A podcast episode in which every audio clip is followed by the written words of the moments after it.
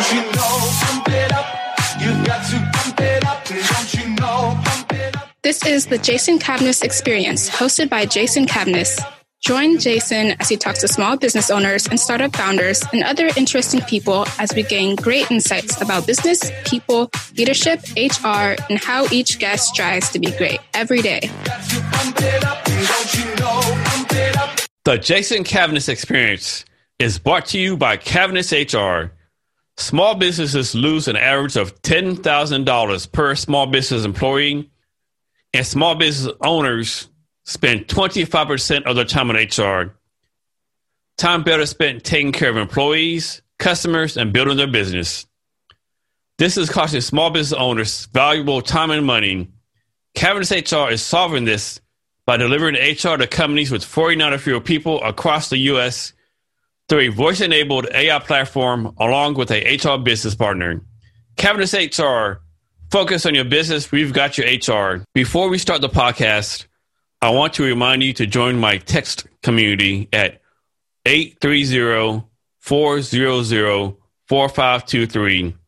I am texting about HR and startups and entrepreneurship and other interesting items. Send me your questions on these and other items. So once again, text me at 830-400-4523. Now on to this great podcast episode. Hello, and welcome to Jason Cavness Experience. I'm your host, Jason Cavness. Our guest today is Starr Corbin. Starr, are you ready to be great today? Yes, I am. Starr Corbin is an innovative technology executive and agile product and management expert with a breadth of experience directing organization and technology transformation for both government and commercial enterprises. An ardent advocate of servant leadership, Starr is frequently called upon to write about technology delivery needs and how to expand the technology field for women. In 2019, Starr founded Corbin Solutions, a technology management firm committed to develop, delivering complicated technology products better for clients. An Army veteran, Starr also serves on the Texas Governor's Commission for Women and other various nonprofit boards that are committed to enhancing youth development. Starr holds an MBA from the University of Texas at Austin and is working toward a PhD in computer science from Southern Methodist University. She happily resides in the Austin area with a husband, an Austin firefighter with and Army veteran in addition to, to the three children. Starr, thank you for being here today. I really appreciate it. Thanks for having me, Jason. So, Starr, let's first I want to talk about your your the Texas Women's Commission. Mm-hmm. Can you talk about how you got involved with that and what's that about? Sure. Uh, I got involved with the Women's Commission actually through another uh, fellow veteran who uh, worked in the governor's office specifically. And when he heard about my background as an Army veteran, also a woman in tech, he had mentioned uh, that there were several different state boards that would might be appealing uh, because uh, the governor's office at the time really wanted to have uh, more diversity on state boards, uh, have some gender parity as well. So he encouraged me to take a look at the different boards, and one of them was the Women's Commission. And so I've served on the commission for about four years. We are appointed uh, by the governor, and we represent various counties across the state of Texas. So specifically, my area is Williamson County, so just north of Austin. And uh, every two years, we serve two year terms. So I'm on my second term. And the uh, governor's office and the, the Texas First Lady, they set the agenda, uh, which are focus areas for us to uh, promote, um, to look into. And so um, one of our, our list of our agenda items are bringing more awareness to the human trafficking issues in our great state, as well as uh, you know advocating for programs and supporting programs that get more girls and women into STEM, as well as bringing awareness to uh, veterans issues uh, specifically. So w- when I heard that that lineup of an agenda, it was it was uh, not hard to say yes.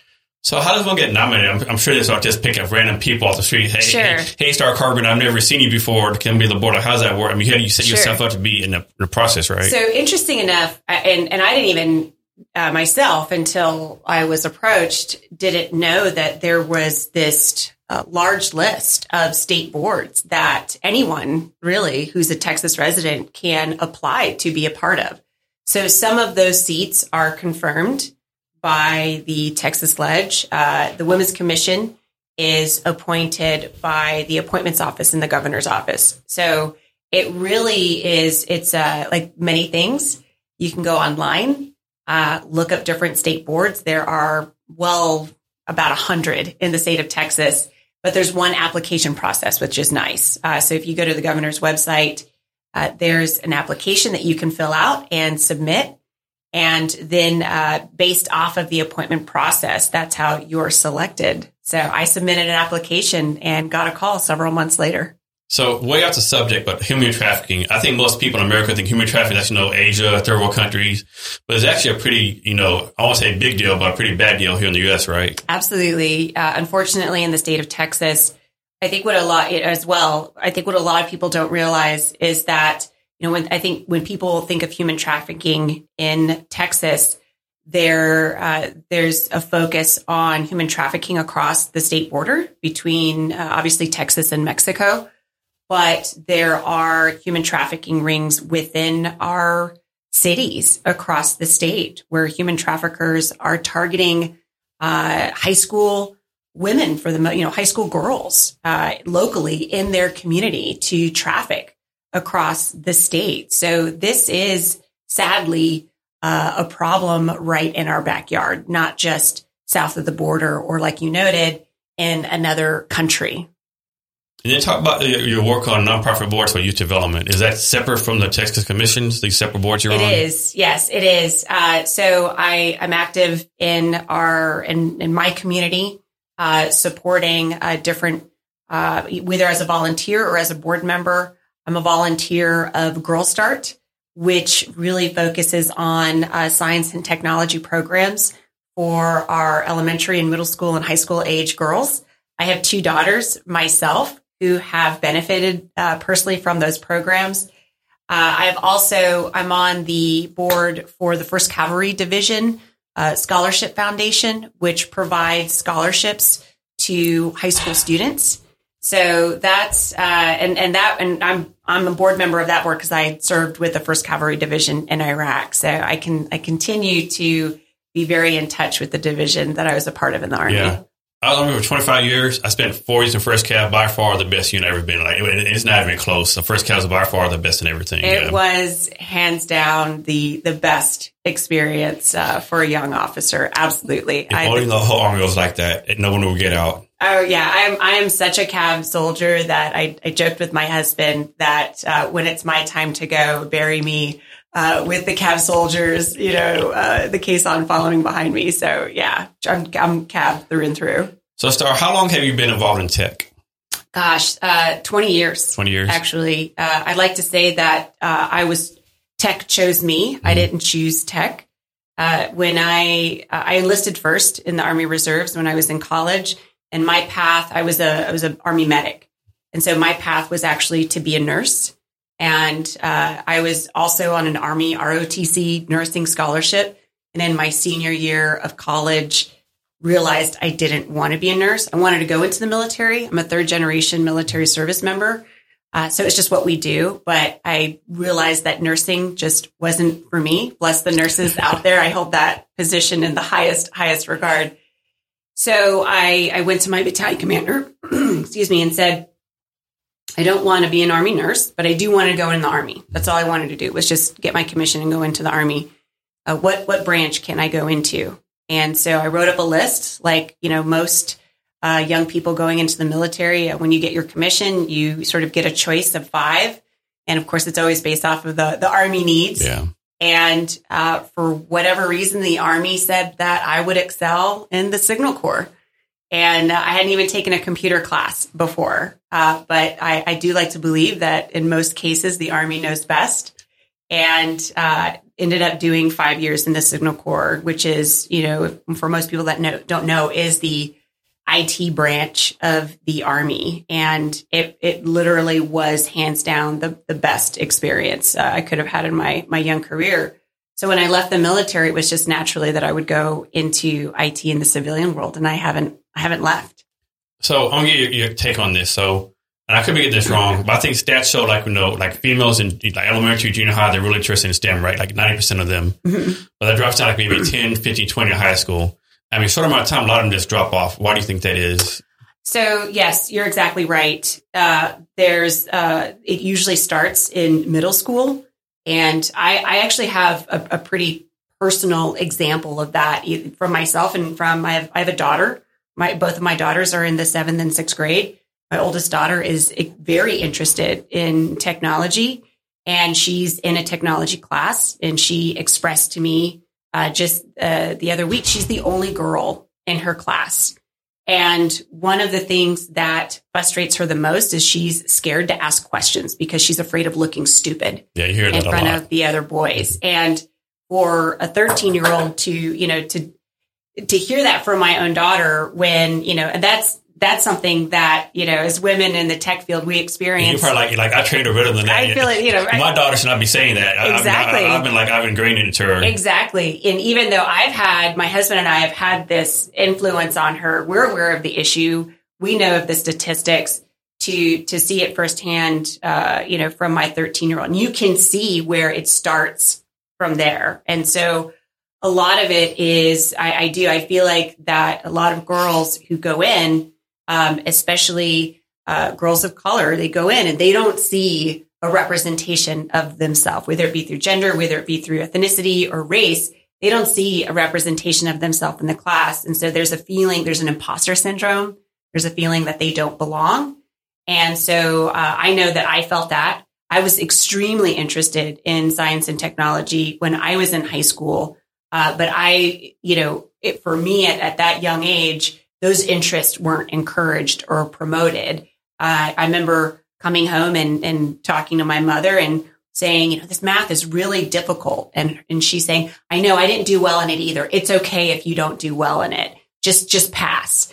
You know, so I think, I think that seed of, well, I'm not good enough. I'm not smart enough to know that curriculum. Therefore, I'm not worthy of being a part of, of, of that learning path. Or even at a young age, you know, a boy go get, you know, five year old boy go gets muddy. Oh, he's just a boy. Young girl, five years old gets muddy. What are you doing? You know, Exactly. go, go clean yourself up and put on your princess dress and, you know, make some tea. We're supposed to be nice and kind and clean and sweet and and never rock the boat and demure and polite. And so I think I think you're you're hitting the nail on the head that that unfortunately goes into a lot as to why the numbers of girls and women still remain low to this day in tech. I remember a while ago, I tell the story all the time. I was watching like a webinar or something from Sheryl Sandberg, right? A TEDx talk. And she was talking and she was like, you know, I was at a grocery store somewhere and this lady came to me and said, Hey, I was at your webinar, some talk like a couple months ago, a year ago. Oh, well, how do you like it? Actually, I was disappointed. What do you mean you're disappointed? Well, at the end, you said no more questions. All the guys raised their hands. And you, and you kept them ask, talk, call on them. All those females raised, did you said and kept their hands low. And Sheryl, like, if I'm even if even I'm doing it, like what chance do the men have not doing the right thing? You know, right? I'm sure Sheryl Absolutely. Sandberg talking about lean in, and I'm you know doing the things that men are doing, right? Yes. Yeah. I mean, I, I see it, you know, it's, it is interesting because it's not that, you know, the traits of, of, of what those men were doing are bad.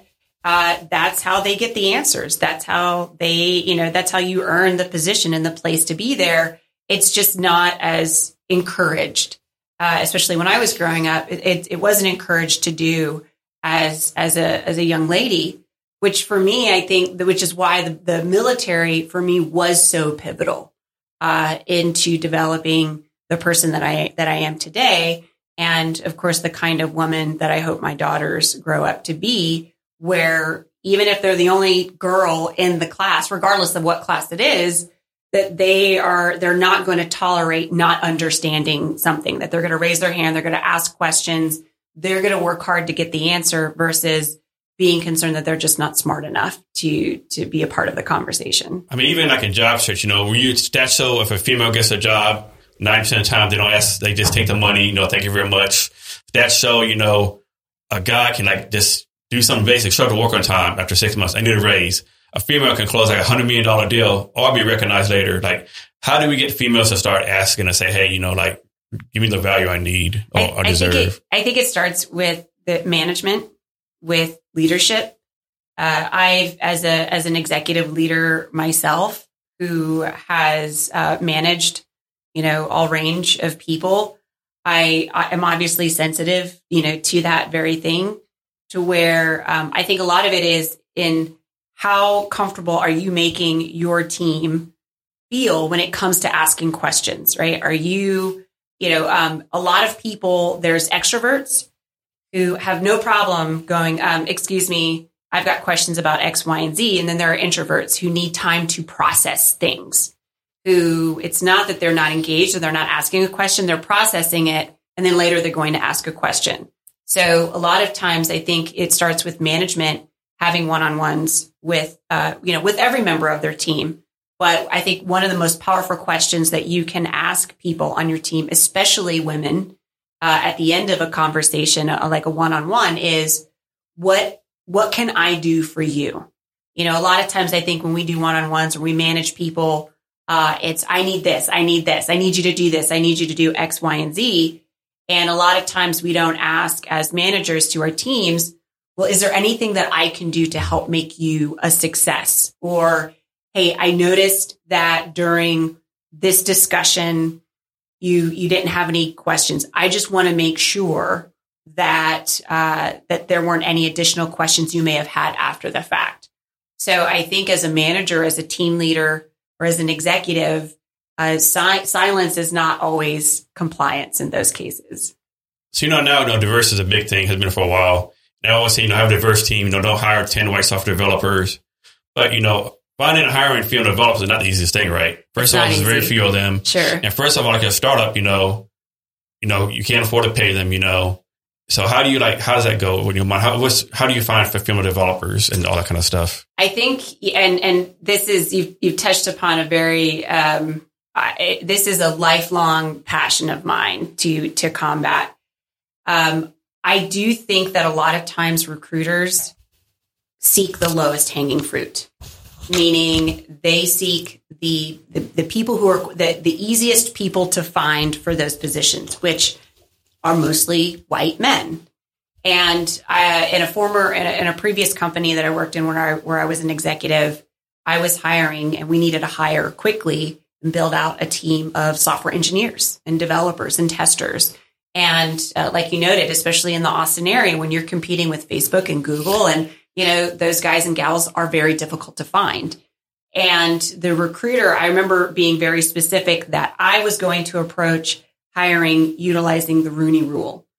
And the Rooney rule was actually started in the NFL where, you know, in some, I wasn't going to make a decision on a candidate unless I had felt that I had a list, a diversified list of qualified candidates to make a judgment from.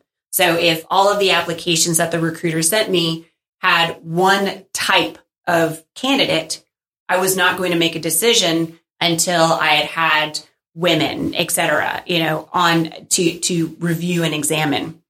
And I remember the recruiter specifically said, well, you're looking for an IT unicorn star. Um, you know, that panel of diversity just does not exist uh, in this market. And so I really started to question his recruiting practices. I said, well, where are you going? Oh, you're going to LinkedIn. I can go to LinkedIn. Yeah. Oh, you're going to Indeed. I can go Inde- into Indeed for a tenth of the cost that I'm paying you to search for candidates on on, on Indeed.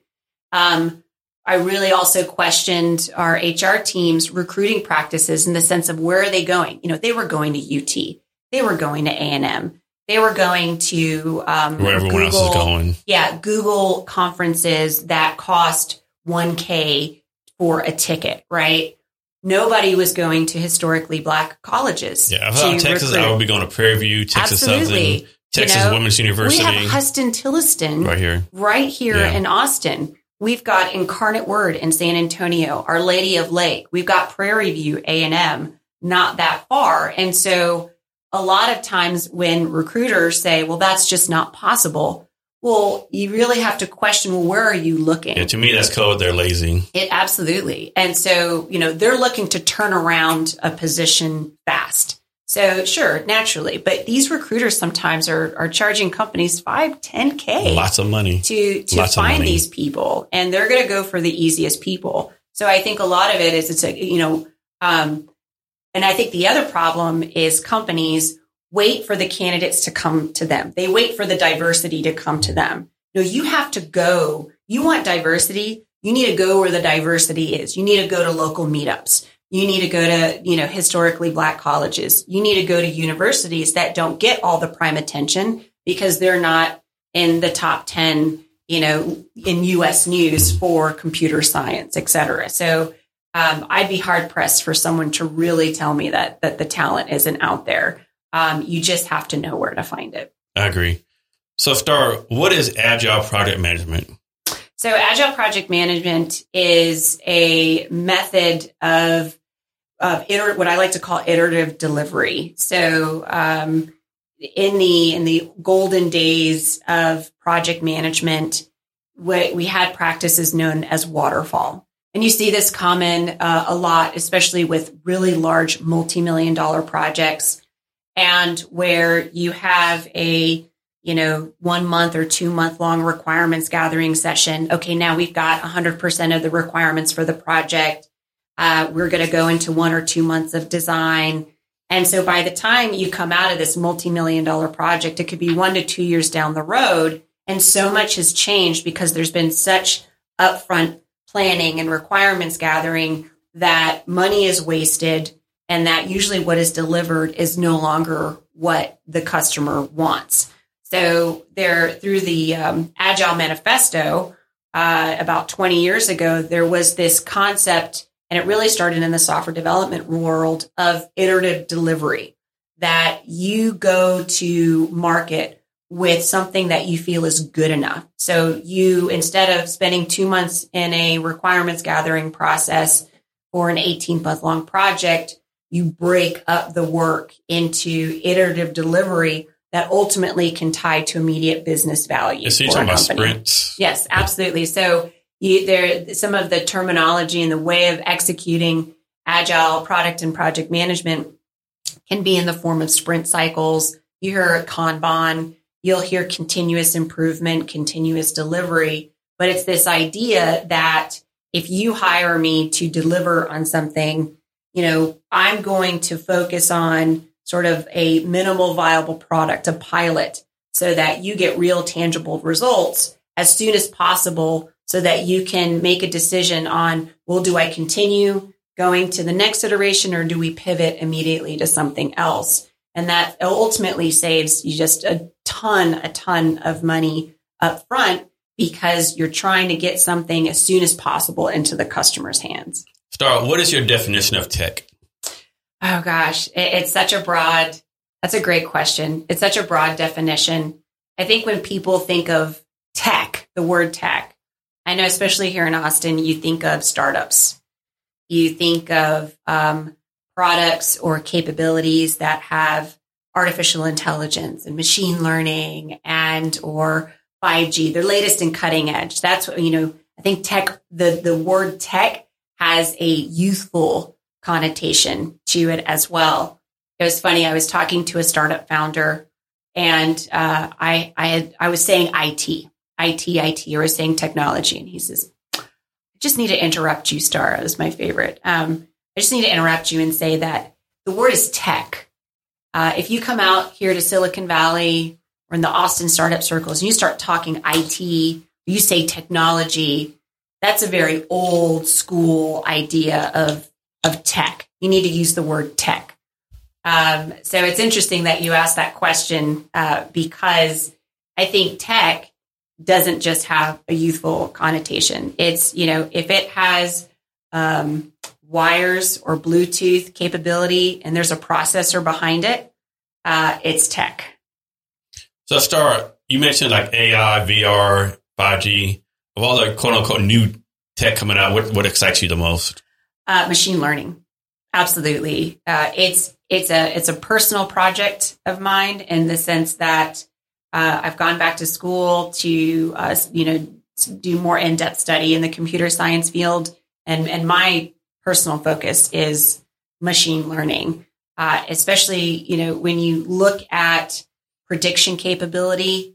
Uh, the machine learning sciences for the social good uh, when you talk about being able, for example, to predict uh, risk or spread of COVID 19, for example. So I think what excites me the most is the artificial intelligence and machine learning capabilities for the social good and how this can be applied for the social good. Start quickly. Let's talk about the disconnect between what I call non-tech founders and tech people, right? Mm-hmm. I think a non-tech founder myself would tell a tech person, "Hey, I need this done." In my mind, it get done, you know, quickly, right? Yeah. And then the tech founder, or the tech person, like, well, no, can be done easily. A good example, like I think if you, if you told a normal person, go open this door over here, hey, hey, Jason, go open the door. I'm gonna go open the door, right? A tech person, I say, hey, stand straight, turn to the left 90 degree angle, yeah. take your hand out, you know, take two steps forward, put your hand forward, you know, turn the, the doorknob 10 degrees counterclockwise, mm-hmm. push with, you know, X amount of force, right? And, you know, most people don't get that, right? Most people don't communicate that, right? So how do you, how do you solve that disconnect? I, I think it's interesting. Yeah. The, the tech mind is definitely a program mind where you're thinking of all of the myriad of different ways to execute or solve a problem. Uh, and you know, sometimes I mean, my husband even my husband will be the first to tell you that he tells me often, "Starr, I just want to know the time, not how to build the watch." Right, and uh, that's and, that, and that's analogy. yeah, that that's that's the trap that a lot of us in tech technology that that we do fall into, and uh, it's it's it's I, I, like to say that a large part of what I do is there's a there's a lot of what customers want. My goal is to first deliver to them what they need. And so I do think that, you know, that, that's, that's a large part of where my business and my consulting services come in is I have the privilege of knowing and speaking geek, but I also understand how to translate that to a client, to a customer into, you know, some type of an analogy or metaphor that they can easily understand. So, you know, if something is, you know, taking a long time to deliver or develop, or something seems easy, uh, you know, one of one of the gifts I like to say that that I've worked hard to achieve is being able to translate level of effort and difficulty into more layman's terms because that that definitely is a gap that that we that we have in, yeah, in the tech think, world. Yeah. There's a lot of non-tech founders need to do a better job understanding, but I think a lot of tech people need to do a better job too of translating, like, you know, okay. Absolutely. I understand this geek conversation, but maybe like translate or something. I think don't do a good job at either. Yeah. Well, I think a lot of times too, you hear of all of the new technologies that are out today, artificial intelligence, machine learning. That's, that's the hot topics. Uh, a few years ago, it was blockchain. So what I think a lot of, you know, uh, business leaders say is, you know, I've, I, and, you know, it's the mantra of innovate or die. And nowadays, um, uh, you know, whether you're a furniture company, whether you're an HR company, at the end of the day, you're going to be a tech company. And, and that's, that's just the, the sad reality of yeah, things. Yeah, when people right? say like, this company not a tech company, how's that possible? There's no way everyone's a tech company, right? Yeah, absolutely. Everyone's a tech company, everyone's a media company yeah, now, right? Whether, whether it's in your marketing, whether it's the data analytics where you're trying to understand your customer base, where you're trying to better understand how to promote or build or sell your products. You know, there's going to be at this stage, the, the, the opportunities are endless for any type of company. But I do think that there's uh, there's a disconnect with some business leaders where they hear the latest tech, the word that they're behind the curve, they know they have this problem, right? Like they're trying to gain actionable insight into this problem so that they can pivot or make better decisions, they try to fit the problem into the tech versus the tech into the problem. And so that that is where you see where there's a lot of investment made in technology and there's just no delivery on the results because the tech people are saying, yeah, I can, I, I can absolutely build that. And it's going to cost X amount instead of really going, I don't know if this is what you need. Yeah, I've never right seen now. a tech person yet who said, no, I can't no. build that. No. Even they have no clue, had no about no. technology. No, I've never seen one say, no, I can't build it. Yeah, no. Yeah. Or, you know, and I, I've, I've seen it rarely myself. It's, you know, oh yeah, we can, you know, it's the over, over promise and under deliver versus really being a partner. And I think that that, that is our, you know, ethical responsibility, especially when you're delivering projects for the government that's taxpayers' dollars. And I have seen, and it was a large part of why I started my own business, was I have just seen a gross neglect uh, on, you know, really what does the customer need versus oh, this is what you want. I'm going to deliver it. I'm going to deliver it and, and just keep charging up the, the, the project amount because you're trying to please the customer and ultimately make money versus really focusing on what it, what are they, you know, is what they're really asking for, what they need, and are there other viable, cheaper alternatives that will that will meet what they're looking for. You used to have learned in tech, cheaper is not always better, right? I mean, correct. That is do- also true. It's like do a you, tattoo. Do you want to pay someone like you know three developers, like we'll say thirty dollars an hour, or do you want to pay one developer two hundred dollars an hour? Absolutely. You You know? know, um, sometimes cheap tech can be like a cheap tattoo, right? It sounds really good in I, I like that theory, analogy too. Yeah, but the result's aren't always going to be what you're looking for.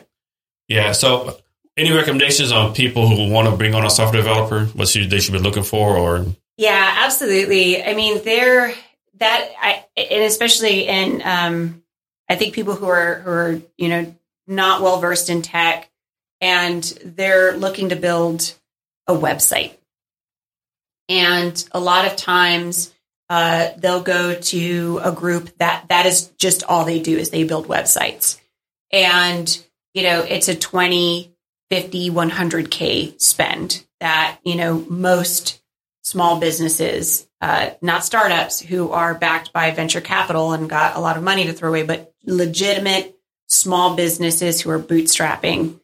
Uh, you you do see that a lot. It's like, well, I, I need to hire a web developer or I need to hire a software developer versus really looking at what they're trying to achieve holistically.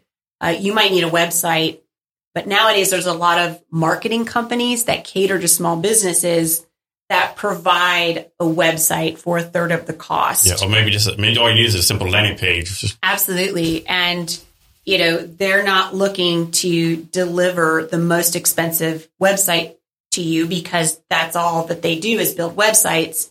They're looking at, you know, what you're trying holistically to achieve with websites. So a lot of times what I what I my advice to small companies is outsource. First of all, don't don't try to take that on entirely yourself. Like, honestly, if you're looking for a basic web page which provides information, there are a ton of different services that can offer you. Like if you're going to have a static web page that's just going to have your company information and that's all you need, you know, go to WordPress, go to Wix, right? You can build that absolutely yourself, you know, and it'll cost you $120 a year.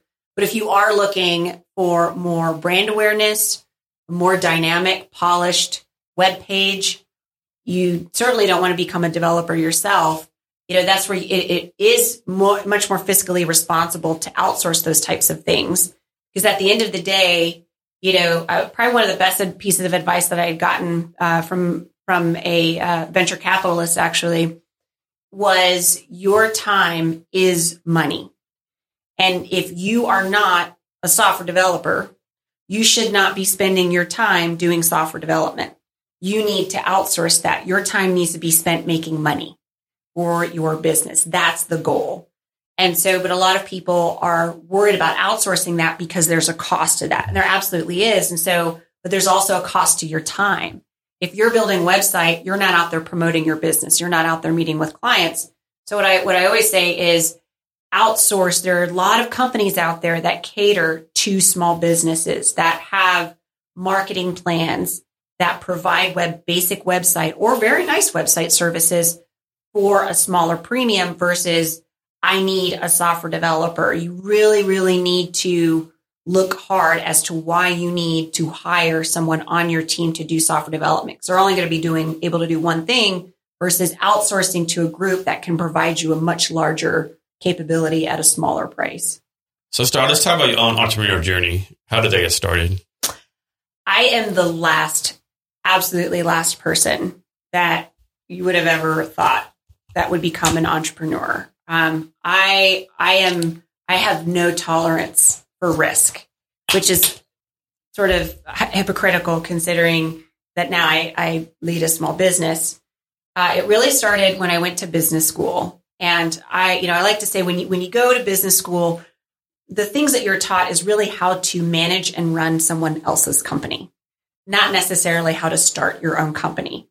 Uh, but I did take one class that was in, it was called New Venture Creation, really how to start your own small business. And that class and the people that I was in class with, which is a phenomenal group of people, really sort of um, unveiled the the what I thought was impossible and the mystery. It took out the mystique to where I really started to to say, I think I can do that. And uh, and so that first planted the seed. And then after business school, I got you know the dream job that everybody hopes that they'll achieve by going to business school. And uh, that dream job lasted two years, where unfortunately I was laid off, and uh, I wasn't expecting it either. So I remember, you know, my, as my husband likes to say, when you when you're dealt a blow, uh, you've got 24 hours to feel sorry for yourself, to really just fall apart. And then when you wake up the next day, you need to be hitting the ground running and hustling.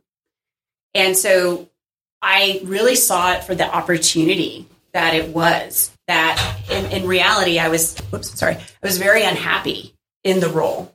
I was never home. I was working 100 hour weeks. I was, I remember being on a call during my daughter's birthday. She was blowing out the candles and I was on a work call. So I, I, I woke up and just saw the blessing that it was and said, I think, you know, um, I think I can go out on my own. And sometimes when there aren't jobs out there, you got to go make your job. Yeah. And so that that's that's just how I looked at it. And when I I really, you know, thought about what is it that I feel based off of my, you know, at at the time almost 20 year experience in IT, what do I feel that people need the most? And what I realized that I've spent a lot of my tech career doing is holding vendors accountable to promised delivery. Project management, program management, really being the voice of the customer versus, you know, letting the customer drive what they need versus letting the vendor drive what they need. And uh, when I started to talk to my inner circle, that really hit a nerve so what I like to say is that every everybody's got a bad story about IT. Like nobody says, "I got this great story about IT and this happened and man, it was just Like, such a great experience." IT, the dentist, you know, the same yeah, category, they right? are the same. They are absolutely the same because there's, you know, it's like it, it can be like rocket science. You know, you are literally putting your trust and money into a vendor that is supposed to take your group, your team to the next level. Now, usually you get a solution for IT person. You always think yourself, is this best solution for my company? Is this best, best solution for you? Absolutely, absolutely, and it's both. And so, um, so my journey into entrepreneurship was accidental, but it was also purposeful. In that, you know, I, I made a decision of, um, what kind of what kind of company do I want? You know, if I'm going to work 100 hours, I'm a workaholic. So if I'm going to work 100 hours a week, if I'm going to make a conscious choice to spend 100 hours a week away from my family, it better be worth it. And I couldn't think of a better way to do that than, than through my own business, but also from a genuine desire to help people, um, you know, deliver projects better. So, what's something you've learned along along your entrepreneurial journey that maybe you weren't expecting? Could be something good, something bad, but something that kind of took you by surprise. Oh gosh, uh, the importance of marketing. I, whether I was in business school or you know my, my the initial stages of my entrepreneurship journey, I really underestimated the value of brand and marketing. I really thought that that was just something that I could, you know, I'm in tech, I can go build a website, and I did. Um, I can go build a, you know, business card, but there's just something about having polish and uh, to your brand, to your message, and that honestly, what what when I finally outsourced my marketing, and it was really refreshing to get a third person's viewpoint of my business, and you know, and, and remove the bias that I had about what made my business great, about the kind of customers and clients that I was looking for. So. I I would have never have thought that you know a year almost two years ago when I started this business that I would be investing in what I'm investing now in marketing. That would have. So you're saying surprise. and will come only works in the movies, right? It, it really does. It it really really does. I mean, you've got to really hit the pavement on brand awareness, and you know the reality is is that uh, marketing can help do that. You don't need to go and spend 20, 50, 100K to do that when you're initially starting out. I mean, but there is a, a small upfront investment that will pay off in the long run. So talk about coming in more detail, like how it came about, what do you do, what's your vision for your company? Oh goodness. Um, so my, you know, the the overall vision that I have for the company, well, I, I should say our overall mission is to make delivering technology projects better for our customer. You know, to ensure that the technology that they're investing so much time in ultimately provides the business value that they're looking for and is worth the cost that they're paying. Whether you're a small business, whether you're a Fortune 500 company, that's our primary mission. The second part of that is to be a place that um, to be a, a diversified workforce and to be a home for military veterans who are looking to go into who are looking to take their the, the quite frankly the program and project management skills that they learned with boots on the ground to be able to have a home. Um, I, my goal is that over the course of the next three years you know we'll have that our workforce will be 50% or more military veterans um, it is it is very uh, upsetting to me that the skills that military veterans have, whether they did five years, whether they retired, is undervalued. And my goal, because I, you know, coming out of the military, I experienced that myself. It was very difficult for me to find a job. And I was in, I was in the, the tech branch of the army, you know, I mean, um, but there's, there continues what I believe to be an undervaluing of the military experience and uh, and so my my vision, my goal for our company is to be is, is to be a place that employs military veterans first and foremost. Starr. So two part question. Part one, what's your target demographic? Part two, is that your actual customer so far? My target demographic in terms of customer base is uh, CEOs or CTOs, CIOs who are looking to uh, enhance their product or capability through digital innovation. Does the size of the company matter? The size of the company does not matter. Uh, a bulk of our clients, though, have been large enterprise businesses. So we were very fortunate in the first year that, um, you know, I would say about 85% of our clients were large publicly traded companies. Um, and we are, you know, we are pivoting also into the state and federal government space. But at the same time, um, you know, we do provide consulting services to small to medium sized businesses in the areas of contract management and vendor management. So really, you know, I, I would say that the the target customer base that we that I sent out to really cater to is remains our for the most part is is our existing customer base for sure. Yes, um, and you're based in Austin, but I'm yes. guessing you're nationwide. We are. Uh, I've worked uh, in you know Virginia. Uh, we we have the capability absolutely to go nationwide. Our initial expansion has been in the Austin and San Antonio area. And how many people do you have in your team? Uh, we currently have five people, um, and you know, but I like to say for the longest time, I've been a solopreneur. and then, how do you um, go about getting your customers? Are you talking about marketing, or is it word of mouth? A strong marketing. A lot of it plan? is word of mouth. I mean, the first year, um, you know, I was just uh, informing, uh, you know, uh, friends uh, through my network on LinkedIn, and uh, and that, that's when I started to get calls. So I was very fortunate that I have over the past 20 years, I have a fantastic network.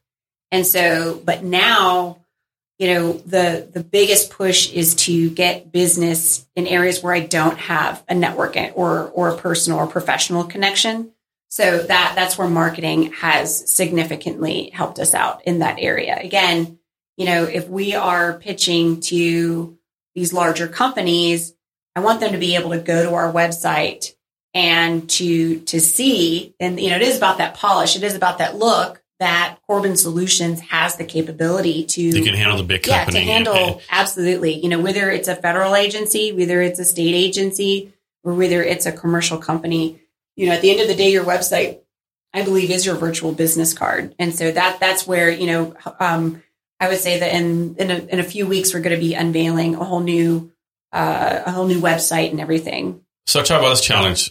I mean, the bigger the company, the longer the sales process, right? Yeah. So how do you deal with that? You might, you might, you know, quote unquote, close the deal today. You might get the money for like six months from now. How do you handle that? that's cash flow was first and foremost when I started out. And it has really saved us, especially through the COVID pandemic.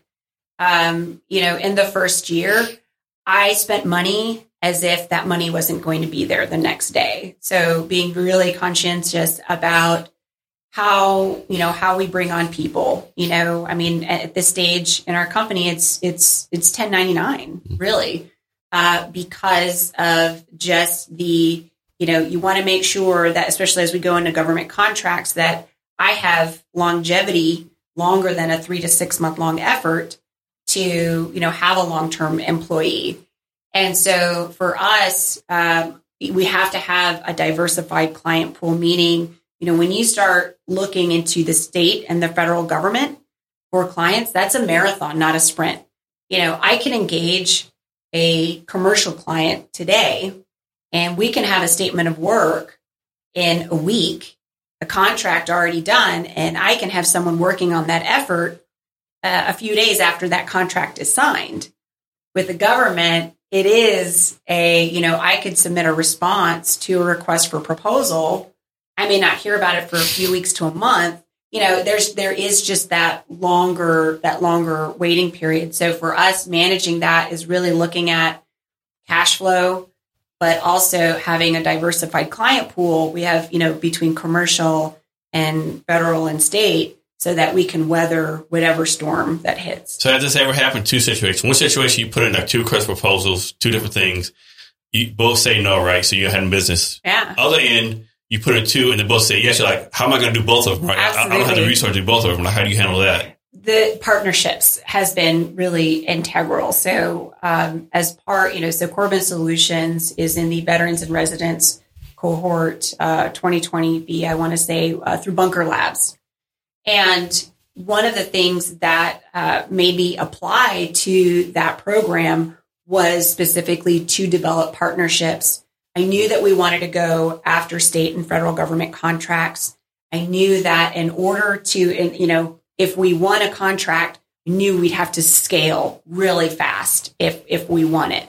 And so the really the best way to do that when you're a small business is through partnerships, especially when you're going with the state and federal government where you don't have prior, you know, experience in the government realm. We've have we have plenty of prior experience in the commercial realm, but when you're going after contracts, the federal government, it's like a chicken or the egg thing. You know, they're really looking for that prior experience at the government level. So for us, it's really been, it was the decision to, for example, we, you know, we entered recently into a mentor and protege partnership with a well established health IT company that's been doing business with the federal government for the past 10 years.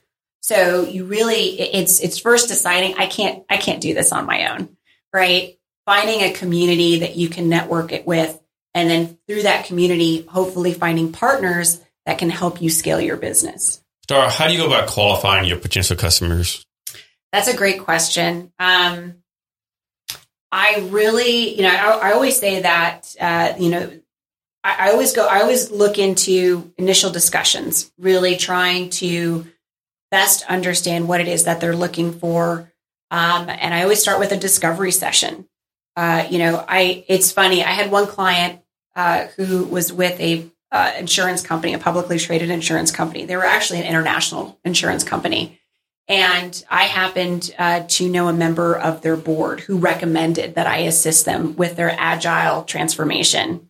And the first thing the CEO said when we were sitting down having a conversation like we are now was, You're only here because the board member recommended you. We will do business together if I like you.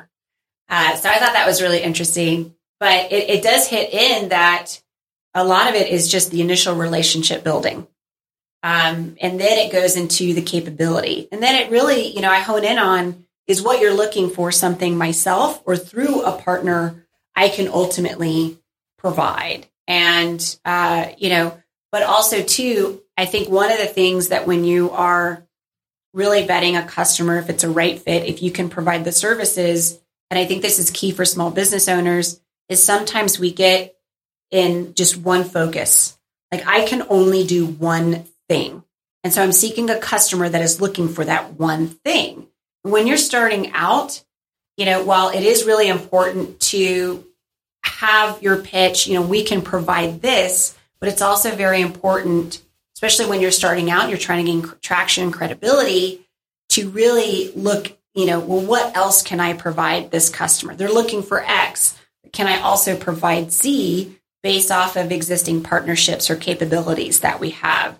So a lot of times I'm really looking, was the customer looking for X, Y, and Z that I know that I can provide, or are they looking for A and B that's completely outside of the scope of services that we can provide? Starr, how do you make sure you bring on the right talent to your team? Like, you know, everyone can do a portfolio, put some of their resume. Like, how do you qualify they're actually who they are and they have the skills to Yeah. you know, make your team better? Uh, you know, my recommendation really is, you know, outside of the interviewing process and all of those types of things, you know, you everybody presents their best self. Yeah, In the interview Their- process. their best self. Yeah, their best self. Um, it is rare that, That- I am that ever at my best self. Yeah, exactly.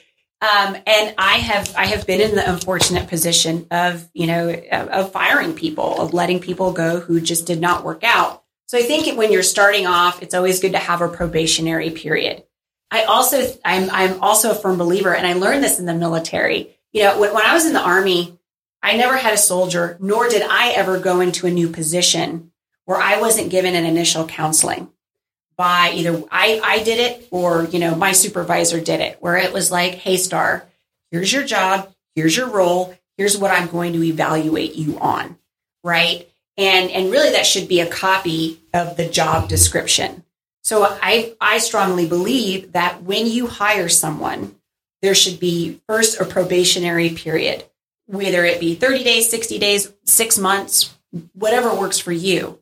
But then I also firmly believe that on their within their first week of being hired, you need to have initial counseling sounds really bad, uh, you know, but an initial job review where you are reviewing exactly what you're expecting from them and how you will be evaluating them, and that you're not going to evaluate them at the end of the probationary period. If it's six months, for example, you really need to be doing one on ones if not weekly, no more, no less than once a month, where you're providing them feedback on what's going well. It's almost like the AAR that we did in the military. What's going, areas that are going well, areas that can be improvement, and then what they need from you to be a success.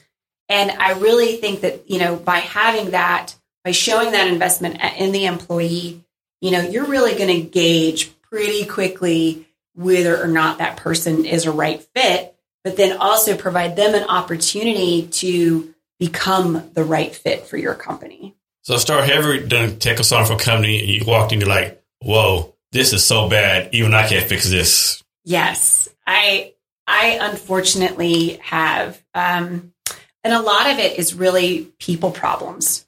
It's poor leadership, it's poor management, it's uh, a lot of it. Most of the time, you know, if the team is performing poorly, you know, most of the time that's not because it's a bad team. It's because there's a bad leader. There's little to no direction. And a lot of times, in lieu of, you know, I used to like to say in the military, in lieu of direction, you're going to take action. May not be the best action, but you're gonna you're gonna react. You gotta move forward, act. right? Yeah, exactly. You You might gotta be move moving forward the wrong direction, but at least you're moving. Absolutely. And so, um, usually, I mean, most of the time, you know, as I like to say, technology, there's always some solution. It's like math. It's a one or a zero, right? It, it, it either can be done or it can't be done. If it can't be done, maybe there's a different way to do it, right? There's always a solution to tech or to a project. Whether again, whether that's to be to continue to pivot or to quit, right? But people, that's not black and white.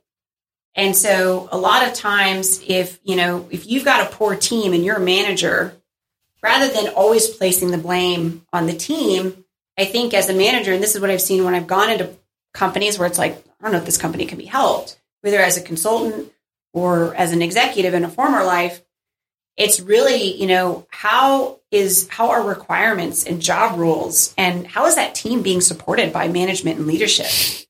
And also another reason why I started this company, why I decided to not go back into the corporate world after I was laid off, was I I've been out of the military um, longer than I than I was in, and hands down, I to this day the best leadership I've ever seen in the tech world has been from the military.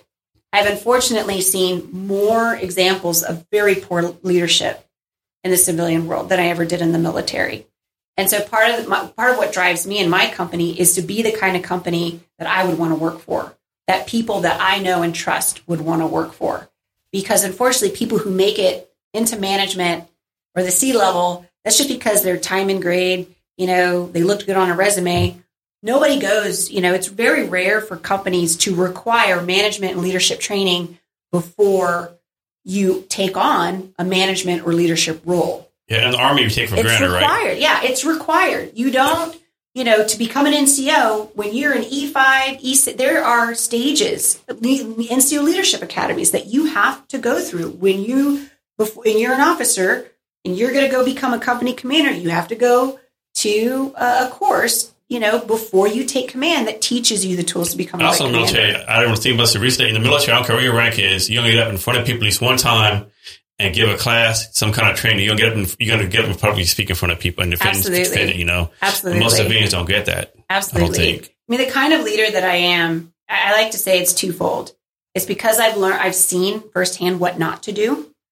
Um, and, and because I had the privilege of working for some of the most amazing leaders when I was, when I was in the army, who quite frankly, you know, were, this might be a, a, shock to people who aren't with the military, um, who were the largest proponents of women in technology that, that I have ever seen. And, uh, you know, and it's it's definitely a culture that that I really do miss. That I feel like is Yeah, I don't lacking. think the army gets enough credit, or military in general does not get enough credit for the diversity and collaboration they, they, get. they, they a lot of people say this name, 19, you know, what's the guy's name? Uh, Gomer Pyle mentality of military. Yeah, The absolutely. doors aren't yelling, but it's nowhere like that, you know? It's It- nowhere it's like so that. unfortunate. Um, I, when I when I tell people this, there it's always it always comes with shock, but it's absolutely true. I had I had more women leaders in the army than I've ever had in the civilian world. You know, when you look at that, I've been in the civilian world for 15 years. I was in the army for 10 years. And the entire time that I've been in the civilian world, I've never had a female boss Wow. like never. And but when I was in the military, I had three. You know, it's uh, who were of significant rank that I reported directly to. I had the same number of women bosses that I had male bosses. Yeah, I think I did. No, I think I think I did it the same way, but it's pretty even. Yeah. Yeah, and and it, and just and and the diversity as well.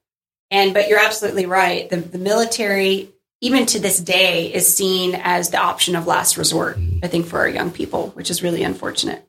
So, talk a little bit about Bunker Labs and Veterans Residence that you're taking part in right now. Mm. How do you find out about it, and what, what's been the benefit? Uh, I found out about it just just through my regular veterans circles. It's it's pretty well known, especially if you're embarking on entrepreneurship. They have a really fantastic media presence. Uh, their marketing is is very sound, and uh, I, you know, as COVID uh, was was hitting, I, I knew immediately we were going to take a massive hit, and uh, because we were all of our customer base was in the commercial side, and uh, so our customers saw a significant drop in their own revenue.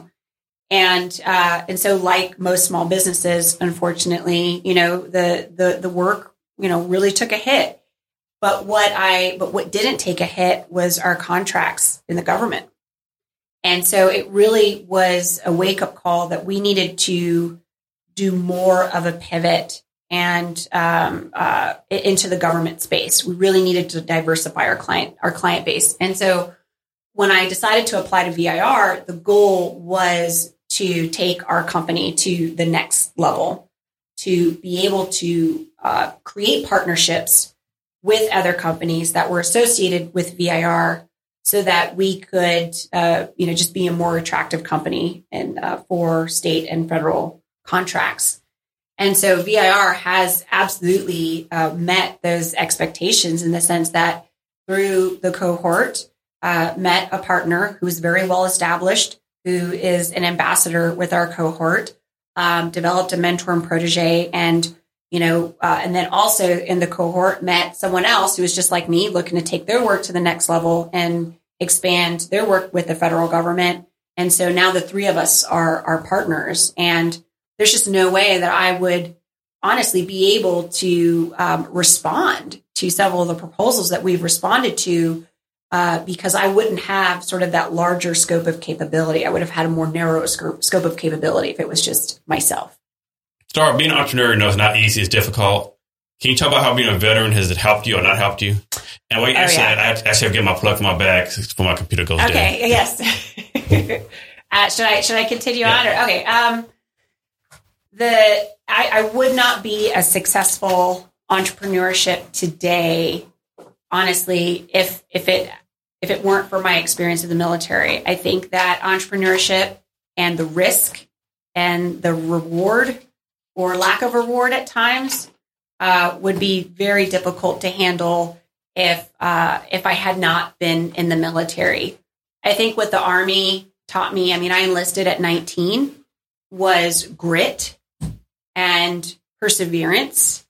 And when you and your husband have done back to back deployments to the Middle East, uh, a lot of things compared to that don't seem as hard.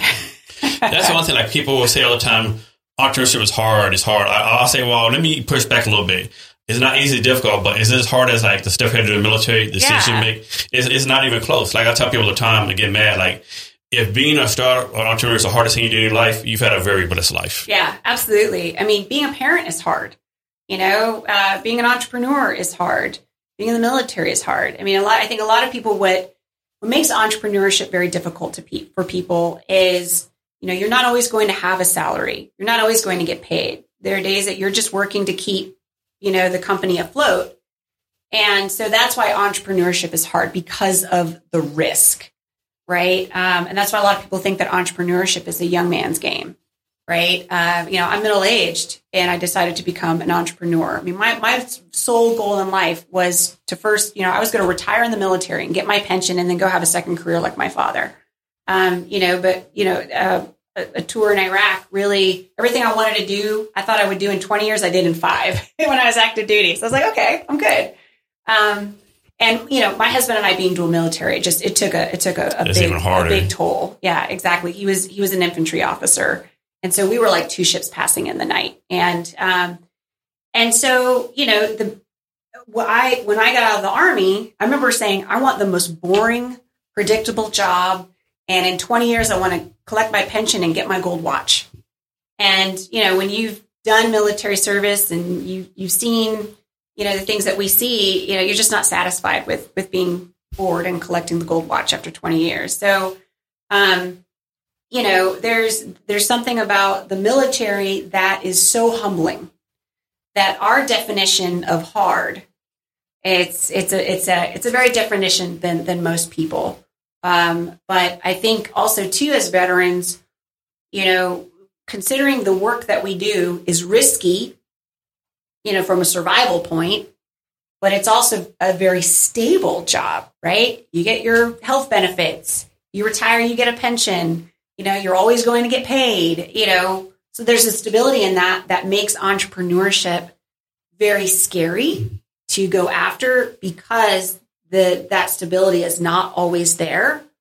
But it's not it's it's it's not harder than serving a tour in Iraq or Afghanistan. No. And one thing the military does a good job too, and most people don't realize in our military, like, you know, what, what's the, the, thing, you know, knock down 10, get up 11. The military is good at, you know, knock you down 10 times and help you get up 11 times, right? Absolutely. If you can look up, you can get up. I mean, that, that that's, that's, that's my, uh, my mantra. Yes. So for your company, any, any uh, plans on expanding it anytime soon or are you going to stay where you're at right now? I think we're going to stay where we're at right now. Um, you know, I hopefully our we have a six to twelve month plan to really break into the federal government. And so again, like I said, when you're when you're going after government contracts, that's a marathon, not a sprint. And so, you know, but at the same time, you get that one contract, you can go from zero employees to 25 almost overnight. And so that that to that for me really is our our plan in the next year is to expand our presence in the government. And uh, you know so on the state side we're really focusing in on the uh, dallas austin and san antonio areas just because that's the areas that that, that we know the most especially you know most of the state agencies are headquartered here in austin. So uh, and it's a market that i'm very familiar in but then also pushing into the federal government. So I think like a lot of small businesses due to COVID, you know, we're monitoring our operating expenses and our cash flow, you know, to the detail. so growth, I, I, you know, it's a it's a long term strategy for sure. So, Starr, you talked earlier about working hundred hour, you know, weeks for for corporate for corporate America. A lot of entrepreneurs take pride. You know, I work hundred hours a week in my startup. Gosh, yeah. Some some people work like nine to five, 40 hours a week. You know, some people working on seven days on, two days off, all these different things. What do you do? I I really try to have the balance between work and family. I think when you're an entrepreneur, you're never off. You know, um, you gotta you gotta put food on the table. So the hustle is twenty four seven.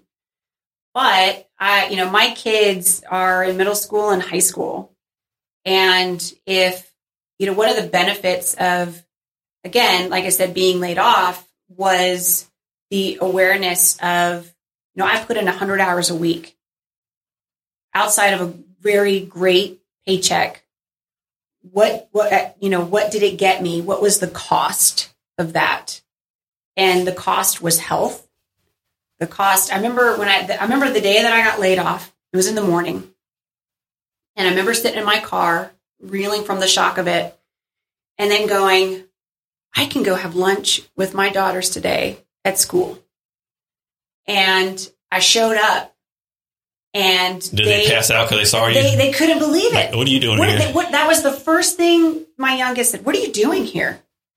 And the oldest said, "We haven't. You haven't had lunch with us in over two years." That's really sad that I couldn't even take time to out of two years, you know, because I was putting all of my energy into a job that didn't, you know, that again provided, you know, absolute stability. I should say in a monetary sense to my family, but instability as well. It would provide more instability than stability. And so when I, when, you know, being an entrepreneur, yes, I work just as much. You know, I work on the week. I'm always thinking about the business. Like I, I, every day always I'm hustling, on, always, always be hustling, right? But my kids, especially with COVID, I am home because I can't do my work remotely. I am home. My kids see that I am working towards a business that does provide a greater value. I'm I'm home when they get home 9 times out of 10 now. Right? I I can help them with their homework, which was a luxury that I didn't have because I was traveling before, was coming home after dinner, you know, um, and so for me, the balance is while I'm working a lot and my children do see that, they can also see the value of, oh, because it's mommy's, mommy's building her business. She's working hard for herself. And when you've got daughters, that, that more than words is, is profound. Starr, what do you do to make sure you take care of yourself? Friends. Um, I have a core, you know, so, so two things you know, I'm I'm a I'm a mother always, right? A mother and a wife always. Um, but I've I've always been a proponent. You know, at the end of the day, the, the relationship that I have with my husband also takes priority. We've been married 20 years, and that's why I joke. If, if he and I can survive back to back deployments in Iraq with uh, with an infant at home, um, you know, there is there isn't much we have not seen in 20 years. Um, but he's always reminding me. He's like, "Hey, honey, you know, can can that email wait? Let's just have dinner." You know, um, and so for me, the taking, you know, taking uh, time to, you know, invest in my kids, but at the end of the day, those kids are going to grow and they're going to leave. And you should want that, right? And then I'm going to be, and then it's just going to be my husband and I. So instead of waiting then, I really consciously focus on investing time in him and really valuing, okay, does this email need to be sent now? Or can it be sent, you know, after the kids are in bed? Um, so the time management piece is is really important. And then having friends, having friends who are entrepreneurs, uh, having friends who also have nothing to do with your business, and uh, you know, genuinely setting aside time. Right? A lot of people say, "Well, I don't have the time." Well, if your water heater broke and you had water gushing out all over the place, you're going to find the time. That becomes priority number one. It becomes priority number one. And when you're in entrepreneurship, the beauty of having your own business is you do set the priorities. So instead of your boss, when you're working for another company and that person setting the priorities, you, you know, there's two people that set the priorities in your business your customers and you, right? And your customers have less of a say than you do at the end of the day. And so I think it really is conscientiously making a choice to find the time. So let's start, you know, entrepreneurs, you have a lot going on, you know, a lot of different projects, people you got to meet with, you know, your mother, you know, wife, friends, other stuff. How do you prioritize all that? Like, do you have like a Google Calendar you run? Um, do you so wing I, it? I do. I, I, practice what I preach. So, um, you know, I'm a certified Scrum Master, product owner, all, all that fun Agile certifications. And uh, so I time box my my work. And uh, you know, even though I like to say every every hour, every minute, I'm hustling.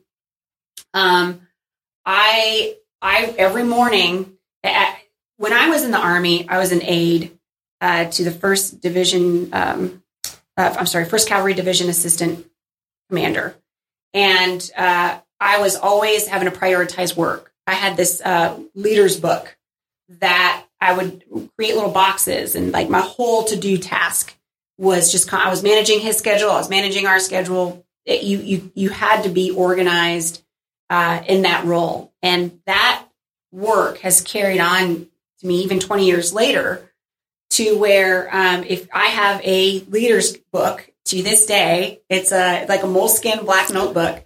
And if you were to look at it, you would see at on Sunday night, and I'm not lying, I do this, uh, drives my husband crazy. Sunday night, I write out a master list for the week of everything that needs to be done. And then Monday morning and every morning of the week, I then write out, have a sticky note next to that where I write out, here are the tasks that I'm going to achieve today. So and that that's Scrum. So I'm practicing agile principles by time boxing the work, determining what I need to accomplish for that week, and then tracking the progress every day towards checking off everything on that box. But it really, you know, and I I I never finish that list, you know. And then the next, you know, on Sunday night, I'm pulling stuff that wasn't done and I'm adding it to the list. But then I also say, all right, you know, kids are on the bus at this hour, they get home at this hour. And I, I consciously, I want to be there for them to help them with homework and I want to have dinner with the family if I'm not in Austin or if I'm not with a client, if I'm working from home. So I will even block out high priority items that have to get done that day. I'll even go to my calendar and I'll block out, Starr, for this hour, you are going to do this and it is it, it's it's it's controlling my schedule to that nth degree is how I'm able to uh, you know manage the schedule that I have today. Yeah, so for those who don't have any military background, I've covered what Starr just said. So Starr was a general. For those who don't know, only like the top zero zero percent of people get picked to be general aides. And I did an HR in the army, so I kind of know this. Fifty percent of aides go on to become general. So like mm-hmm. Starr was the superstar and the military superstar now. I mean, you did, they don't you know does don't become general aides, right? The top notch become aides. Yeah. Especially the first Cav division. So she's like she's a superstar, no doubt. Well, thank you. So Starr, can you uh, give us your social media links for you and your companies so people can reach out to you? Sure. Uh, so you can follow us on LinkedIn. Uh, you can just uh, you know search for Corbin Solutions Group. And then our website is www.corbinsolutionsgroup.com. And for our listeners, we have the links to our social media on the show notes. You can find the show notes at www.cabinetxblog.com and be sure to share this episode with your friends. Starr, we're coming to the end of our talk. Can you give us any advice and wisdom or anything you want to talk about? Again, you know, I think as as an entrepreneurship, just remembering that you do have control over your schedule. It's not selfish to take some personal me time and that, you know, at the end of the day, the customers will be there, but the people you love might not always be. So it's important to invest in your personal life as much as you invest in your business. You are your business. Starr, thank you for your time today. Really appreciate it. Thank you, Jason. It was a pleasure. And to our listeners, thank you for your time as well. Remember to be great every day. Thank you for listening to this episode of the Jason Cavness Experience. Be sure to connect with us across social media at Cavness HR. Thank you, and remember to be great every day. Don't you